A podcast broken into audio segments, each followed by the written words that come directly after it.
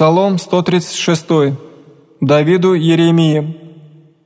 На реках Вавилонских, там оседохом и плакахом, внегда помянуте нам Сиона,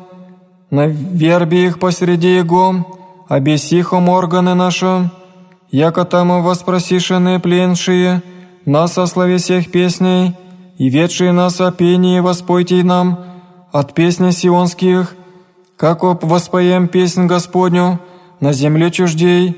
аще забуду тебе, Иерусалиме, забвена будет десница моя,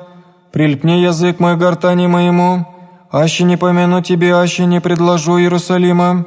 яко в начале веселья моего, помяни, Господи, сына Едомские, в день Иерусалимль, глаголющие истощайте, истощайте до оснований Его, дщи Вавилоне окаянная, блаженный же воздаст тебе воздаяние твое, еже воздала еси нам, блаженный же имет и разбит младенцы твоя, камень».